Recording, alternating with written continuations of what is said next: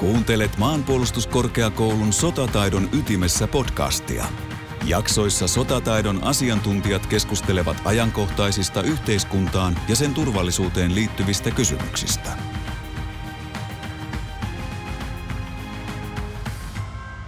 Tervetuloa kuuntelemaan operaatiotaidon ja taktiikan podcastia. Minä olen apulaissotilasprofessori Antti Paronen ja tällä kertaa kanssani keskustelemassa on maanpuolustuskorkeakoulun sotataidon laitokselta laitoksen johtaja Eversti Petteri Kajanmaa ja yleisen sotataidon sotilasprofessori Marko Palokangas. Lämpimästi tervetuloa molemmille herroille. Kiitoksia. Kiitoksia. Ja uskallanpa väittää, hyvät kuulijat, että tälläkin kertaa olemme sotataidon ytimessä. Sillä tässä jaksossa keskustelemme emme enempää emmekä vähempää kuin strategiasta, sotilastrategiasta ja valtiollisten tavoitteiden saavuttamisesta teeman mukaisesti Ukrainan sodassa.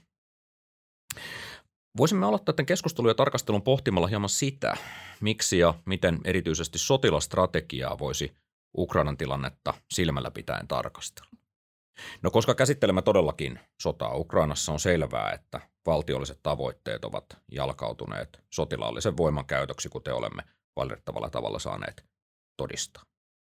Tässä suhteessa voisimme tarkastella tilanteen erilaisia sotilastrategisia ilmentymiä. Ja Petteri Kajamaa, asiasta julkaisseena, niin miten näette sotilastrategian tässä sodassa ja sen eri vaiheissa ilmentäneet näiden toimijoiden valtiollisia tavoitteita? No kiitoksia. Mä lähtisin liikkeelle oikeastaan ihan strategian määrittelystä ja lyhyimmillään ja yksinkertaisemmillaan strategia ää, voidaan määritellä taidoksi luoda voimaa. Ja, ja tämä Venäjä kyllä osoitti jo ennen kuin sota alkoi – he kykenevät luomaan valtiollista voimaa. Ja sitten taas, jos me katsotaan sitä sotilastrategiaa, niin sehän on sitten taitoa käyttää sitä sotilaallista voimaa sen valtiollisten tavoitteiden päämäärien saavuttamiseksi. Ja Venäjä pyrki, pyrki tähän jo, tämä on pyrkinytkin pitemmän aikaa tuolla Ukrainan suunnalla, uhkaamalla ja pelottelemalla, saavuttamaan niitä omia tavoitteitaan. Ja, ja kun he eivät saavuttaneet niitä muilla keinoilla, he joutuivat sitten turvautumaan siihen sotilaallisen voiman käyttöön. Ja, ja sen voiman käytön tavoitteena oli kaataa Ukrainan voimassa oleva hallitus ja muodostaa sinne jonkunnäköinen johto, joka olisi sitten enemmän Venäjämyötäinen ja toteuttaisi niitä Venäjän suurempia tavoitteita. Toinen tavoite oli saattaa Ukrainan asevoimat kyvyttömäksi, jotta ne eivät muodostaisi minkäänlaista sotilaallista uhkaa Venäjälle. Ukraina oli tai on kahdeksanvuotisen sodan aikana kyennyt vahvistamaan omaa asevoimaa ja tietyllä tavalla Venäjä koki sen uhkaksi. Yksi strategian elementti on se, että pitää kyetä osoittamaan myöskin se uhkaus todeksi. Eli jos, jos Venäjä uhkaili ja pelotteli Ukrainaa, niin siellä takana pitää olla joku konkreettinen työkalu, millä sitten uhkaus tai pelote toteen näytetään, jos ei, jos ei se toimi se pelote. Ö, yksi tämmöinen osoitus venäläisestä strategisesta suorituskyvystä on se, että he kykenee siirtämään asevoimien joukkoja koko Venäjän alueelta ja keskittämään ne yhteen operaatioon, niin kuin tässä tapauksessa helmikuun alussa jo joukot oli ryhmitetty tuonne Ukrainan rajoille ja operaatio sitten helmikuun lopussa käynnistyi. Ja, ja se, minkälainen strateginen ää, sotilasasetelma luotiin, niin alkoi hyvin nopeasti näyttämään tämmöiseltä toisen maailmansodan Blitzkrieg tai, tai, tai Persianlahden sodan sotaoperaatiolla, missä hyvin nopeasti pyritään saavuttamaan ne tavoitteet.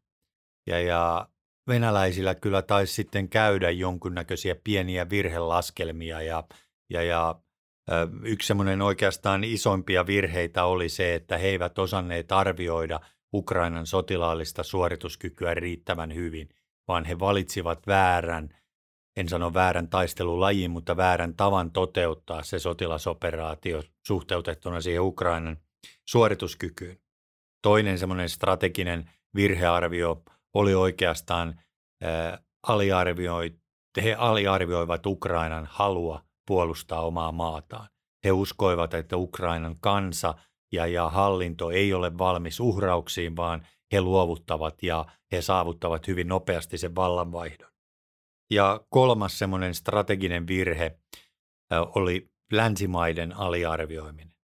Ja ei pelkästään siinä sen materiaalituen, vaan länsimaiden yhtenäisyyden aliarvioiminen. Uskon, että Venäjä tavoitteli Euroopan unionin yhtenäisyyden rikkomista sotilaallisella operaatiolla, mutta päinvastainen tapahtuma kävi.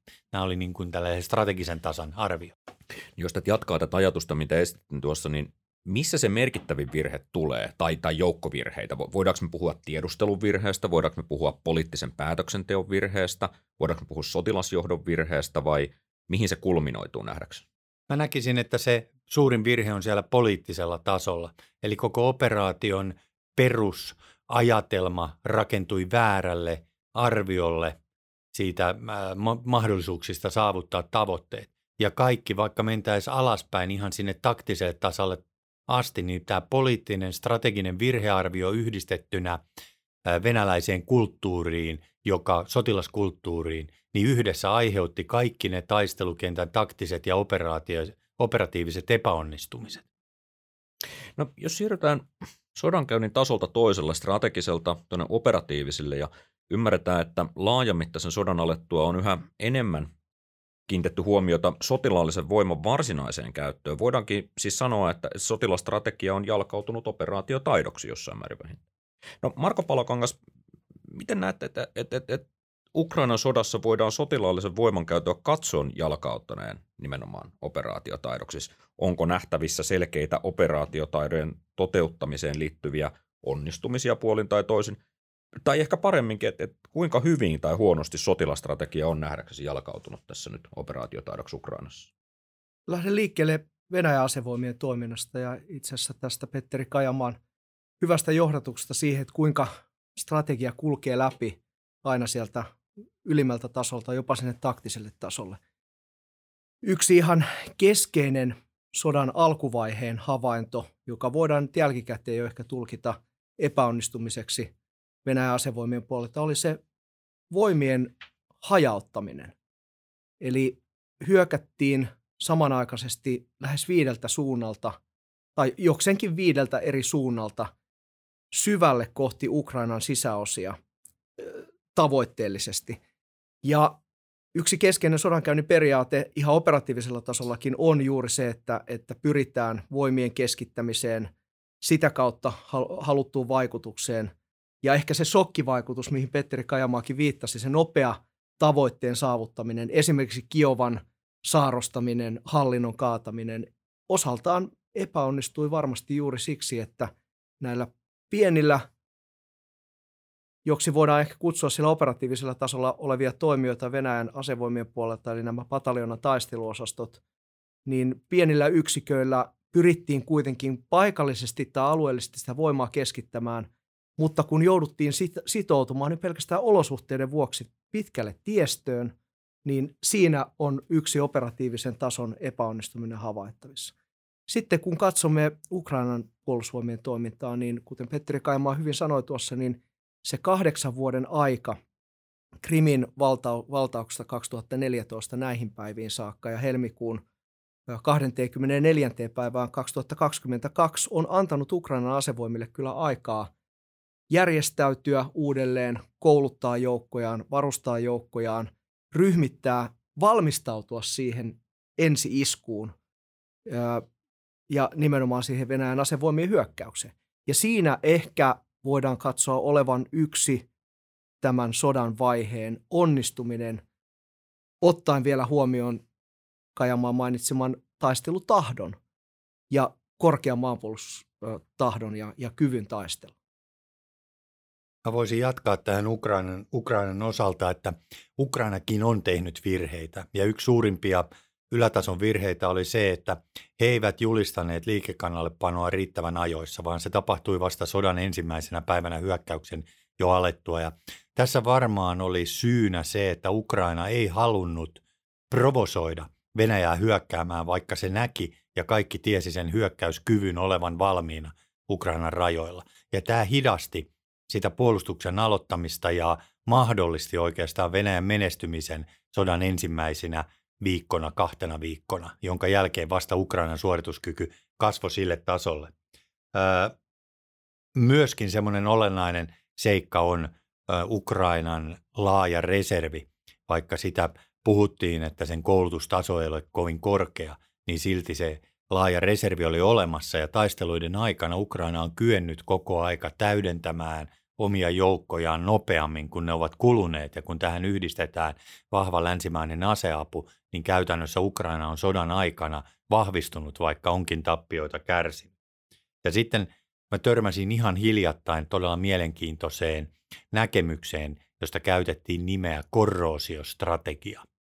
Eli käytännössä Ukraina on valinnut tämmöinen Lidl-haadimaisen epäsuoran operaatiotaidon tai strategian tuossa taistelussa ja he on keskittäneet aina voimavaransa venäläisiä heikkouksia vastaan ja kyenneet valitsemaan paikan ja ajan, jossa he ovat syövyttäneet venäläisiä joukkoja ja sitä kautta aiheuttaneet tämmöisen korroosioilmiön. Ja tämä oli mun mielestä erittäin, erittäin hyvä ja tutkimisen arvoinen asia.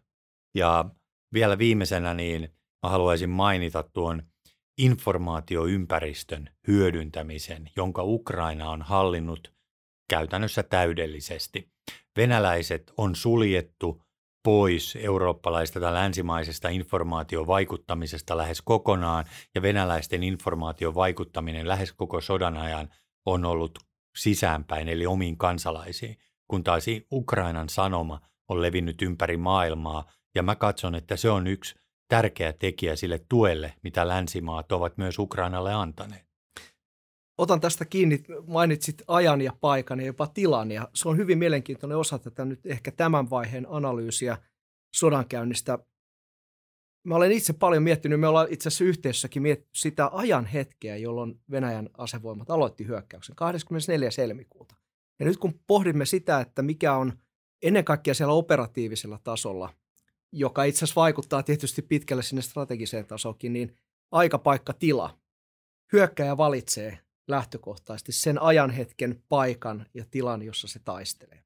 Ja kun Venäjän asevoimat lähti tosiaan 24. päivä helmikuuta hyökkäämään, niin se oli ehkä jälkikäteen katsoen, niin en tiedä nyt, onko se, oliko se kaikista optimaalisin aika ö, olosuhteiden kannalta hyökätä, koska kun katsomme Ukrainan valtavaa maantieteellistä kokoa.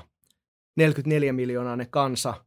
Ja sitten vielä se tosiaan se helmikuun lopun aika, jolloin jo talvi alkaa väistyä ja maa pehmenee ja olosuhteet on muutenkin hyvin hankalat ennen kaikkea hyökkäysoperaation toteuttamiseksi, niin tässä on hyvin mielenkiintoinen asetelma. Ehkä, ehkä olemme vielä vuosia myöhemmin viisaampia siitä, että, että miksi juuri tämä ajanhetki valittiin se oltaisiin voitu kenties toteuttaa menestyksellisemmin hieman myöhemmin tai huomattavasti aikaisemmin. Jos me ajatellaan nyt tätä ajanhetkeä sen sotilastrategisen tilanteen tai sitten operaatiotaidon ja taktisen, ja, ja heittäydytään tässä nyt vähän paholaisen asiana, me, voitaanko me kysyä, että, että, että ukrainalainen pidäke on pettänyt, tai että venäläinen ää, sotilastrateginen päätöksenteko ää, on epäonnistunut, tai että ukrainalaiset puolustusvalmistelut ovat epäonnistuneet suhteessa siihen, että Venäjä valitsee nimenomaan tämän ajan hetken. Petteri Kajama. Mä uskon, että ukrainalainen pidäke perustuu aika pitkälti siihen syvään luottamukseen, että tällaista konventionaalista laajamittaista hyökkäystä ei yksikään valtio toteuta. Ja tässä vähän tekisi mieli sanoa, että oli tämmöinen Pekka ja Susi-ilmiö. Venäjä on harjoituttanut näitä strategisia joukkojen siirtoja, eli pataljonan taisteluosastojen siirtoja kaikissa vuosittain toteutuvissa laajoissa sotilaspiirien harjoituksissa, sekä he käytti tätä siirtoa myöskin jo vuotta aikaisemmin keväällä tuolla Ukrainan rajojen läheisyydessä pelotteen luomiseksi. Eli ei uskottu, että se pelote toteutuisi tai, tai uhka toteutuisi. Toinen mihin, mihin Marko Palokangas viittasi, Ukrainalla oli sotilaallista kykyä ja Venäjä varmasti tiesi sen kyvyn. Mutta Ukraina epäonnistui sen pidäkkeen luomisessa poliittisella tasolla. He eivät osanneet viestiä riittävän voimakkaasti, että Ukraina on yhtenäinen. Ja ehkä Ukraina ei ollutkaan ennen operaation alkua yhtenäinen, vaan vaan Ukraina on ollut hajaantunut maa läpi historiansa ja se vielä paistaa läpi sieltä. Vasta Vasta tämä sota on yhdistänyt Ukrainan yhdeksi. Ja yksi suurimpia pidäkkeen kannalta epäonnistujia on mun mielestä länsimaa. Euro- Euroopan unioni ja NATO eivät ole kyenneet ilmaisemaan riittävän selkeästi, että he haluavat, että Ukraina kuuluu läntiseen leiriin, vaan tietyllä tavalla ehkä hiljaiset merkit on koko aika olleet, että on ihan ok, että Ukraina kuuluu Venäjän etupiiriin. Eli nämä on ollut niitä pidäkkeen laukaisevia tekijöitä. Sitä en tiedä, miksi Venäjä juuri tuolla ajan hetkellä sen, sen operaationsa laukaisi ja pääosa sotilaallisista asiantuntijoista on ollut sitä mieltä, että operaatiota ei olisi tullut käynnistää sillä hetkellä.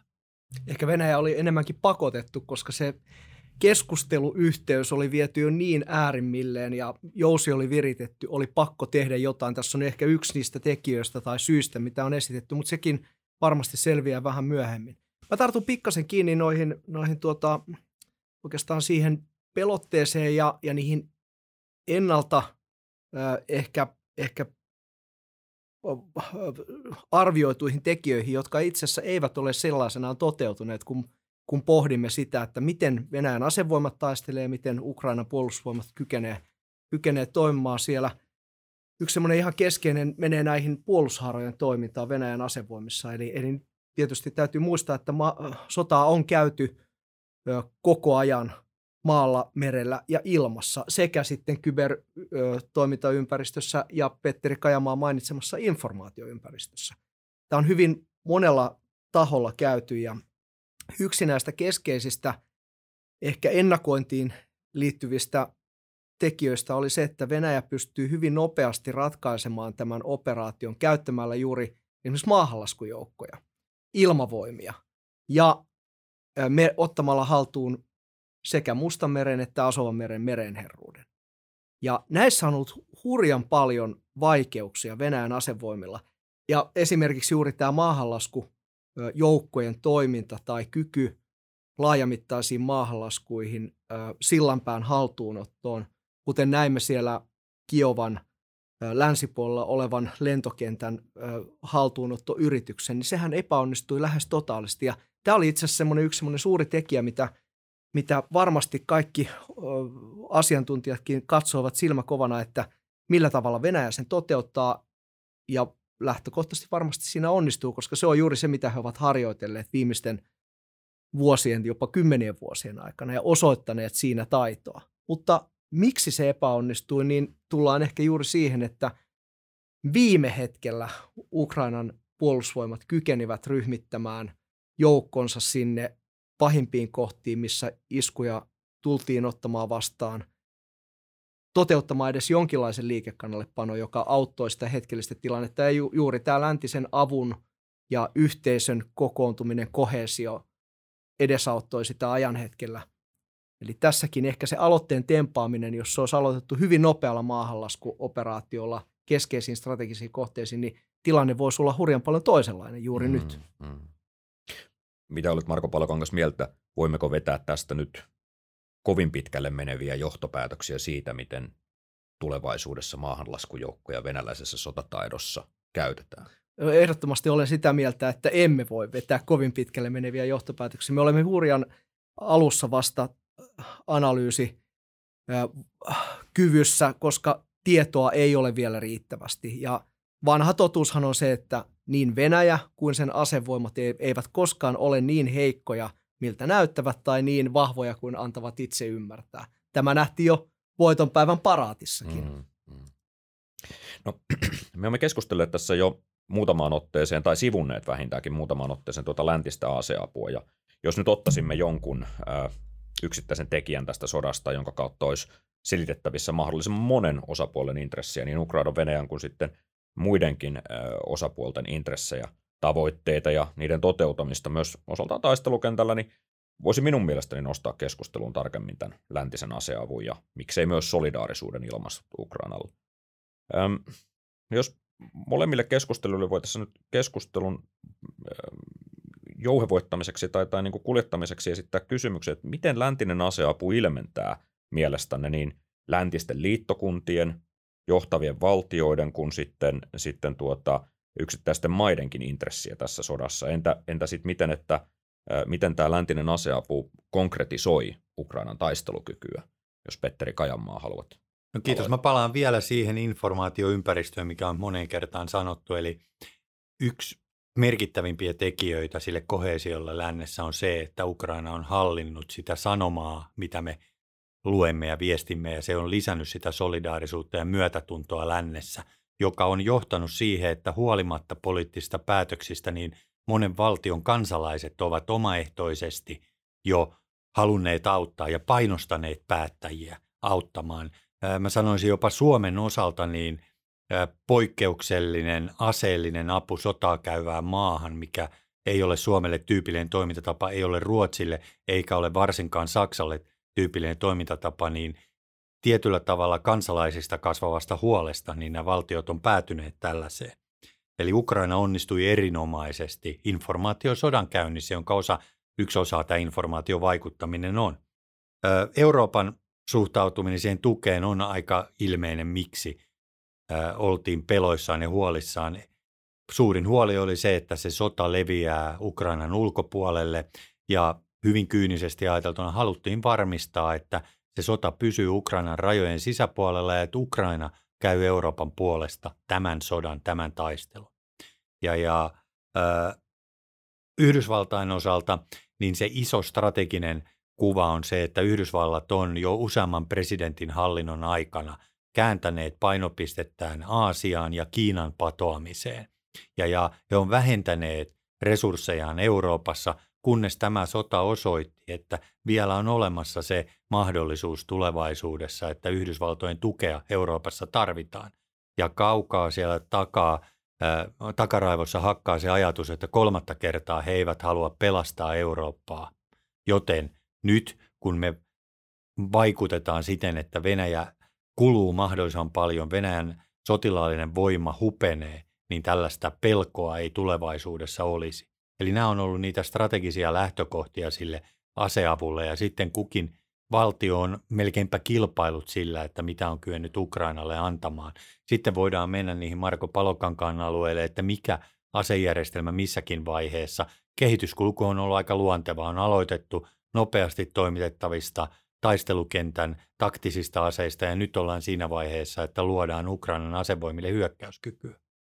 Joo, se on juuri näin ja itse asiassa mä vähän laajana kuvaa ennen kuin menen, menen juuri tähän varsinaiseen aseapuun tai, tai apuun, niin täytyy tietysti muistaa se, että, että koko tämä läntisen yhteisön tuki muodostuu hyvin paljon laajemmista tekijöistä kuin pelkästään yhdestä aseapu-sanasta. Eli siellä on yhtäältä pakotteet Venäjälle, joka muodostaa osan tästä tuesta ja vastatoiminnasta Ukrainan puolesta taisteluun. Ja Toinen on sitten tämä tosiaan materiaalinen tuki, joka pitää sisällään ase, ampumatarvike, varuste, tuen. Sitten siihen kuuluu lääkinnällistä, elintarvike, paljon muuta tukea, humanitaarista tukea. Ja nyt kun mennään tähän varsinaiseen keskusteluaiheeseen, eli, eli, eli aseapuun, niin se ei, voidaan sanoa, että se ei suinkaan ole täysin ongelmatonta, koska kun se lähti hyvin nopeasti liikkeelle, niin tietysti hyvin, hyvin monet Euroopan – yhteisön jäsenvaltiot sekä sitten Yhdysvallat joutuivat tekemään päätöksen myöskin oman puolustuksensa näkökannasta tai näkökulmasta, että minkälaista kalustoa ja varustusta ja aseistusta sinne Ukrainaan voidaan antaa, että oma turvallisuus, oma maanpuolustus ei vaarannu. Ja tässä oli yksi ajanhetki, jossa käytiin Suomessakin jopa keskustelua siitä, että kuinka paljon ampumatarvikkeita, rynnäkkökivääreitä, sinkoja, mitä tahansa voidaan viedä sinne, jotta, jotta Suomen kansallinen turvallisuus ja kansallinen puolustus ei vaarannu siitä. Kuitenkin isossa kuvassa vaikuttimena oli se, niin kuin Petteri Kajamaa hyvin sanoi, niin Ukraina taistelee tälläkin hetkellä sillä avulla koko Euroopan turvallisuuden puolesta. No sitten toinen ongelmatiikka liittyy juuri tähän valtavaan määrään erilaisia asejärjestelmiä ja siihen kirjoon. Alussa Ukrainaan työnnettiin hyvin paljon sitä niin sanottua vanhempaa kalustoa tai jo vanhentunutta, lähes käytöstä poistettua kalustoa eri maista. Se antoi sen välittömän avun, mutta hyvin nopeasti Ukraina alkoi jo ikään kuin vaatimaan, että antakaa meille nyt vähän uudempaa aseistusta, koska se on se kyky, jolla oikeasti pystytään vaikuttamaan. Tämä on hienoa tämä apu, mitä nyt olemme saaneet alkuvaiheessa, mutta me tarvitsemme uuden aikaisempia asejärjestelmiä, tehokkaampia ampumatarvikkeita ja niin edespäin.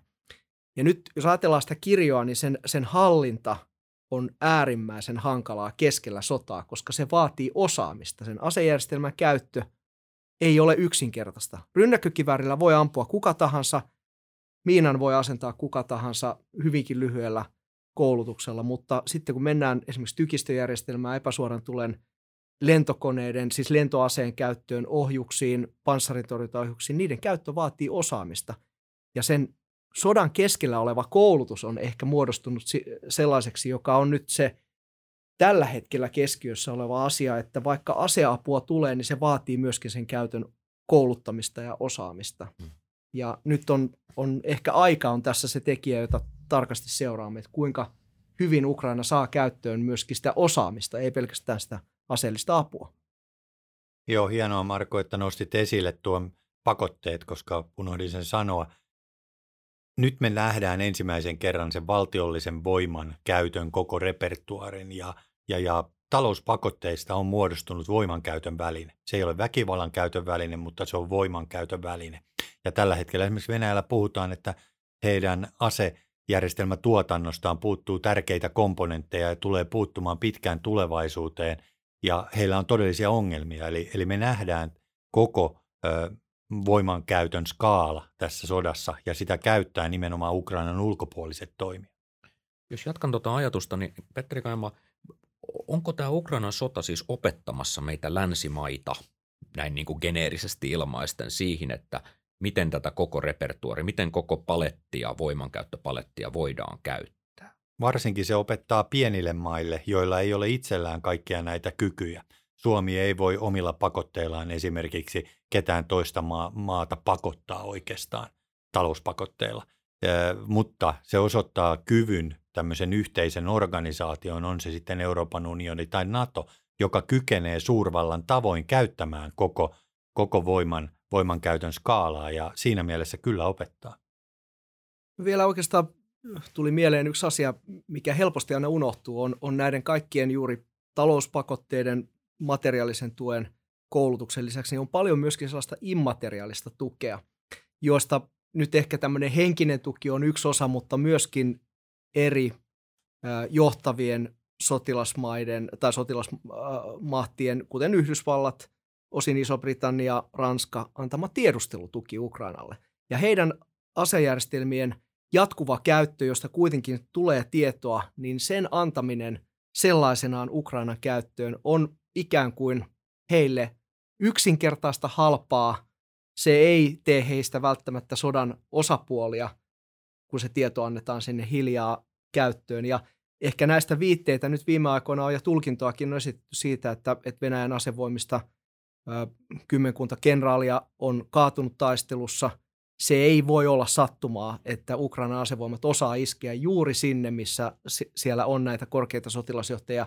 Moskva, lippulaivan, siis risteilijän upottaminen, ei voi olla sattumaa, että tiedettiin juuri millä ajanhetkellä ja missä se oli. Eli tämä, myöskin tämmöinen sotilaallisen toiminnan takana oleva tieto, joka liittyy tähän informaatiosotaan osaltaan, niin on se tiedon hyödyntäminen ja tilanne tietoisuuden – hyödyntäminen kaikissa asioissa.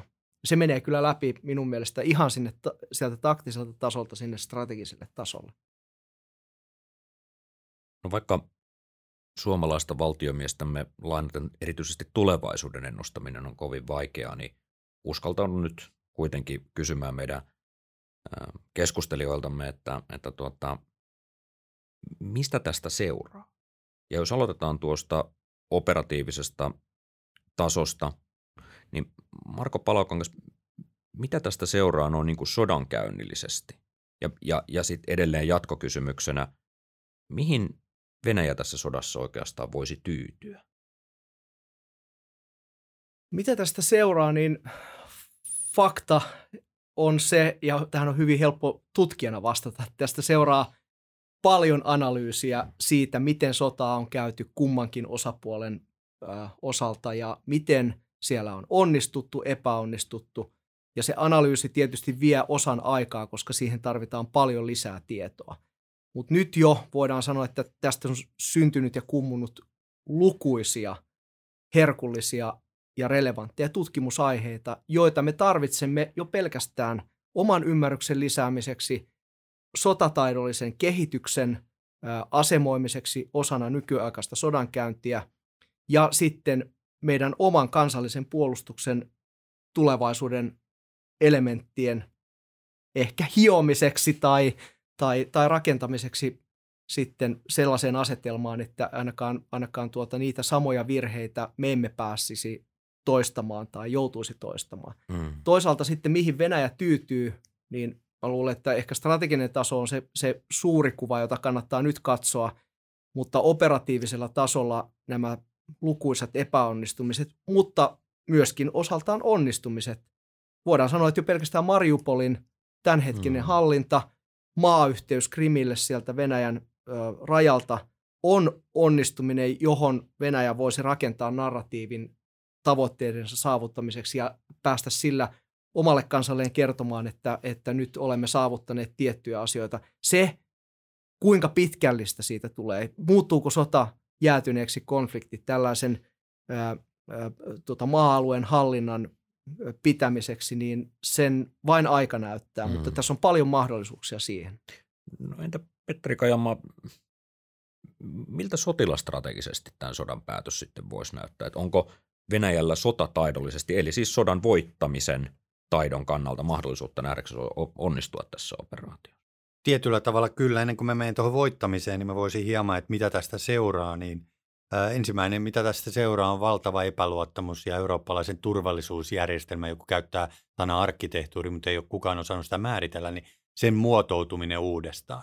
Eli tietyllä tavalla palataan ajassa taaksepäin, vaikka nyt ei ihan kylmän sodan aikaan, mutta jonkunnäköinen rautaharso laskeutuu Venäjän ja Länsi-Euroopan välille. Ja, ja tämä epäluottamus on jo nyt, nyt niin kuin heijastunut sillä tavalla, että kaksi pohjoiseurooppalaista valtiota hakeutuu NATOon ja hakee uudenlaisia muotoja turvallisuutensa takaamiseksi. Ja, ja tämä tulee sitten aiheuttamaan ainakin Natossa sen, että uudella tavalla mietitään Naton tavoitteita ja Nato tulee strategisen konseptinsa kanssa ulos kesällä, mutta aloittaa puolustussuunnittelusyklinsä syksyllä ja, ja se kestää muutaman vuoden, mutta se varmasti tehdään erilaisista lähtökohdista kuin aikaisemmin. Ja sitten yksi, mikä, mikä muuttuu tai mihin se johtaa, on se, että ää, tietyllä tavalla tämmöisessä sinikäyräsyklissä mentiin taas uuteen käyrään ja todetaan, että konventionaalinen sodankäynti ei olekaan hävinnyt maapallolta. Pelkällä kybersodan käynnillä ja avaruusulottuvuudella ei ratkaistakaan sotaa.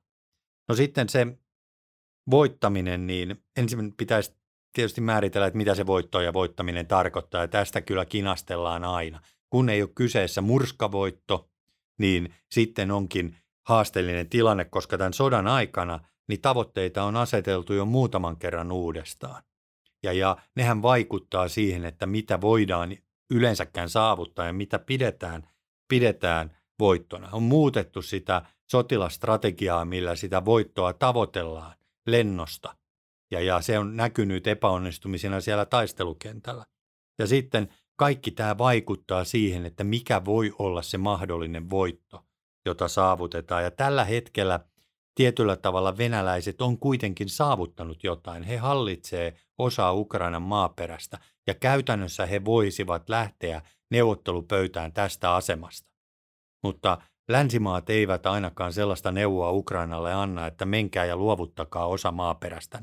Mutta muistetaan, että sekä talvisodan että jatkosodan jälkeen Suomi neuvotteli asemasta, josta me olimme menettäneet osan maastamme ja me haluttiin rauhaa. Tällä hetkellä Venäjällä ei näytä olevan sellaista sotilaista potentiaalia, että se voisi pakottaa Ukrainan neuvottelupöytään. Joten se venäläisen voiton saavuttaminen ajautuu päivä päivältä hieman kauemmaksi ja he joutuu kyllä hyvin vahvasti miettimään, että mikä on se sotilaallinen voitto, mitä tästä operaatiosta voidaan saada. No jos siirrymme hetkeksi vielä viimeisen kysymyksen parissa lintuperspektiiviin ja, ja kysymme tuosta oikeastaan, tai kysyn tuosta Petteri Kajamaan sivuavasta aiheesta, eli eh, Natosta ja, ja siitä näin niin kuin kansallisen NATO-liittoutumisen kynnyksellä. Onko läntinen liittokunta nyt ulkoisen uhan ääressä vahvistunut vuosikymmeniksi eteenpäin.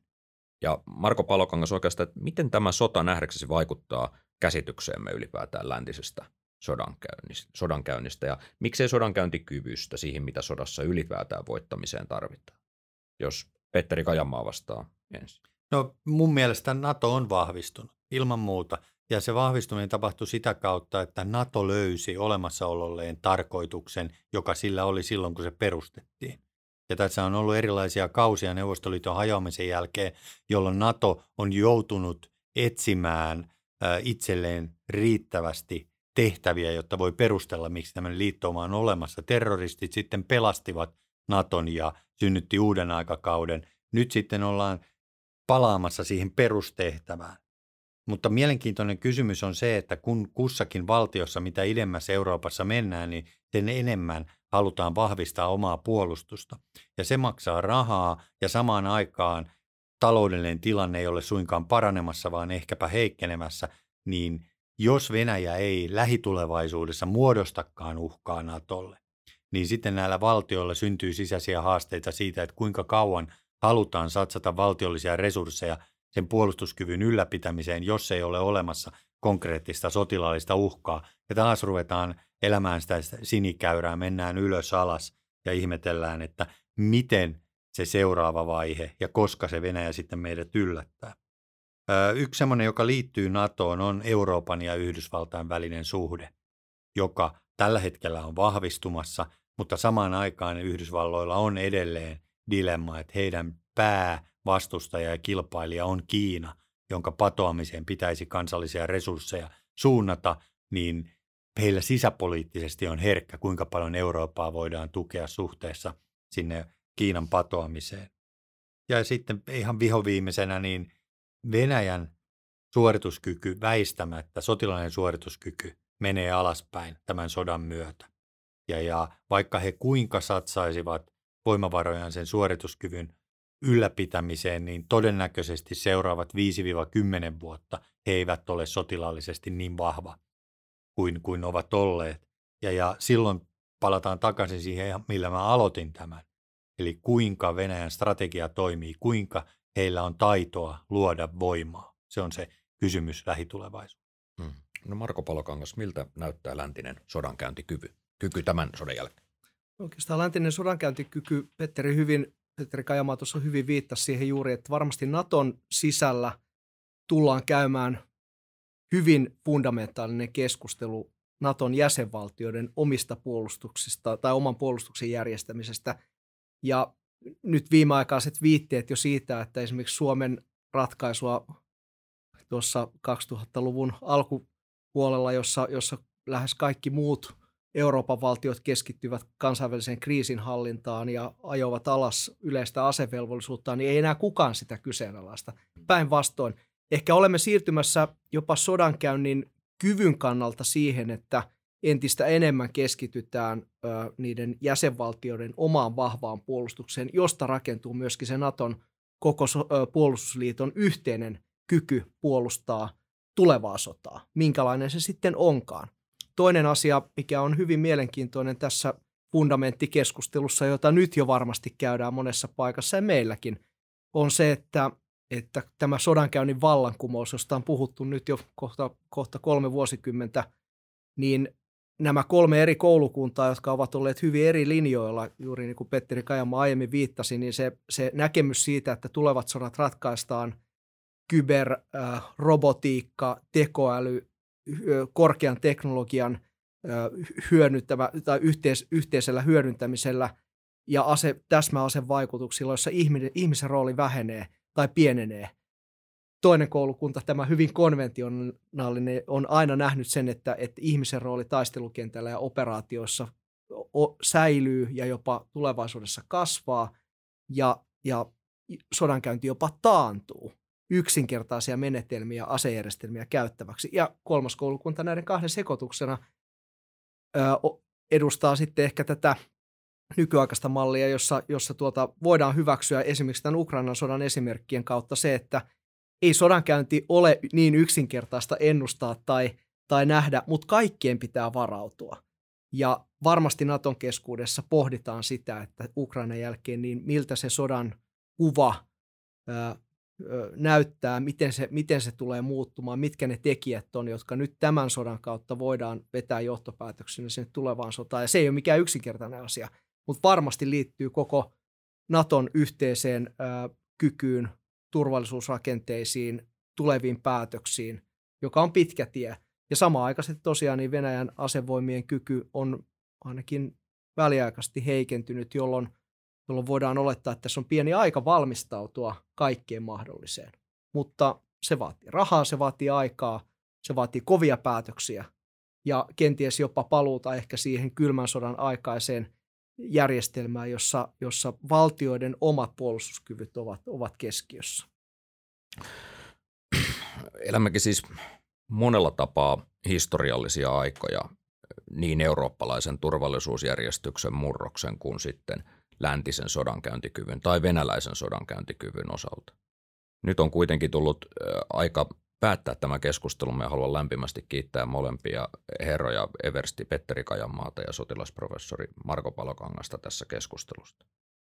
Hyvät kuulijat, olemme tänäänkin olleet sotataidon ytimessä keskustellen akuutista ja käynnissä olevasta eurooppalaisesta sodasta ja kansakunnan elintaistelusta ja sen luonnollisesti vaikutuksista myös laajempaan turvallisuusympäristöömme ja miksei myös sotataitoon sellaisena.